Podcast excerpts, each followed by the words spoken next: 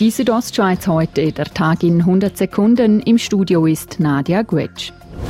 Wir beginnen mit einer Meldung aus dem Ausland. Palästinenser Präsident Mahmoud Abbas hat den Abbruch aller Beziehungen zu Israel und den USA angekündigt.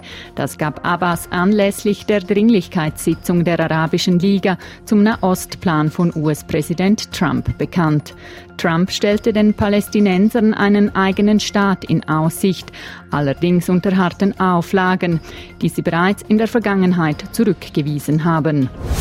Ab heute darf in gewissen Teilen des Rheins wieder gefischt werden. In diesem Jahr gelten für die Fischerinnen und Fischer jedoch neue Vorschriften.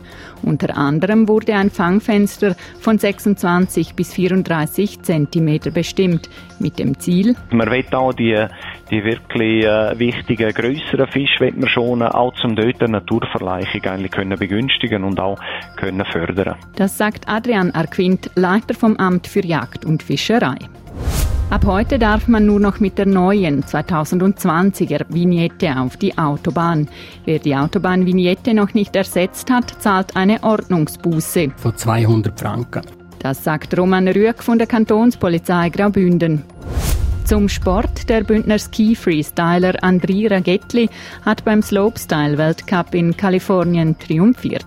Der 21-jährige Flimser sagt zu SRF, ja, das Podest habe ich schon anvisiert, aber äh, schlussendlich kann ich einfach meinen Lauf stehen und wenn ich das mache, dann kommt es eigentlich immer gut. Es ist der sechste Weltcupsieg für Ragetli, der fünfte im Slopestyle. Die Südostschweiz heute, der Tag in 100 Sekunden, auch als Podcast erhältlich.